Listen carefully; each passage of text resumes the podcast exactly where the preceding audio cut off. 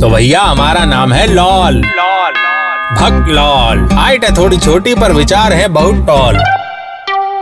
भाई देखिए, एक बात तो कंगना रनौत की जबान से भी ज़्यादा साफ़ है कि जैसे जैसे दुनिया की, हमारे देश की पॉपुलेशन बढ़ रही है, वैसे वैसे हम लोग, हम दो हमारे दो से भी घटकर टू प्लस वन फ्री पर आ चुके हैं। इससे पहले कि हम पहुँच जाएँ, चल छोड़ ना, की फ़र्क पैदा है मोड में? मैं आज आपको बताऊँगा कि पहले के बड़े बड़े परिवार, यानी ज्वाइंट फैमिलीज़ में रहने के फायदों के बारे में, कि कैसे ज्वाइंट फैमिलीज़ जो हैं, वो अपने आप में किसी मल्टीनेशनल के complex yet successful admin HR की तरह ही सुपर डुपर से भी ऊपर वाला स्वचालित सिस्टम होता है।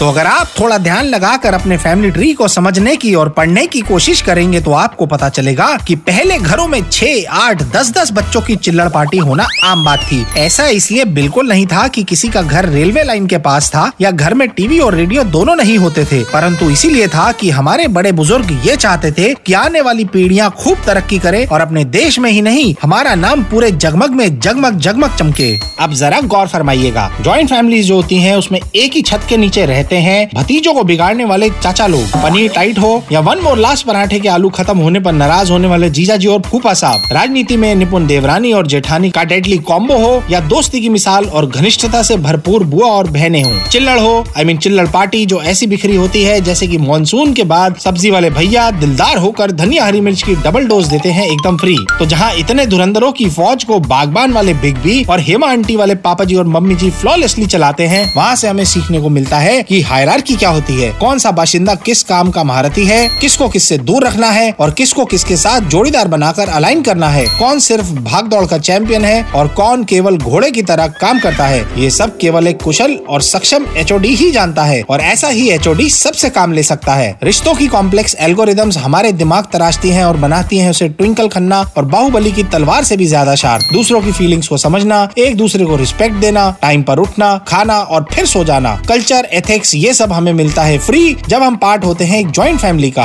बाबूजी से पूछकर बाहर जाना और घंटा घर की घड़ी के टाइम से भी ज़्यादा पंक्चुअल होकर सही टाइम पर वापस आना हमें सिखाता है कि टाइम की इज़्ज़त करना। गौतम बुद्ध ने भी यही कहा है कि the problem is we think we have time और ये तो हम जानते ही हैं कि वक्त बड़ा बलवान होता है, मूल्यवान होता है। खैर coming back to the point joint family में रहकर जो इंसान वक्त की कदर करना सीख ले कल्चर पेशेंस इज़्ज़त देना, दूसरों की फीलिंग्स को समझना डूज एंड डोंट्स की लंबी लिस्ट को घोट कर पीना सीख ले। वो अवश्य ही आगे चल के बड़ी से बड़ी कंपनी का सक्सेसफुल और कुशल मैनेजर सीईओ एमडी चेयरमैन जाने क्या क्या नहीं बन सकता। अरे, इतने सारे गुणों से याद आया कि बीवी ने साले साहब की कुंडली दी थी। गुण मैच करवा के आते हैं जरा तोताराम पंडित से। खुदा हाफिज। तो भैया, हमारा नाम है लॉल। लॉल भक्त लॉल। हाइट है थोड़ी छोटी, पर विचार है बहुत टॉल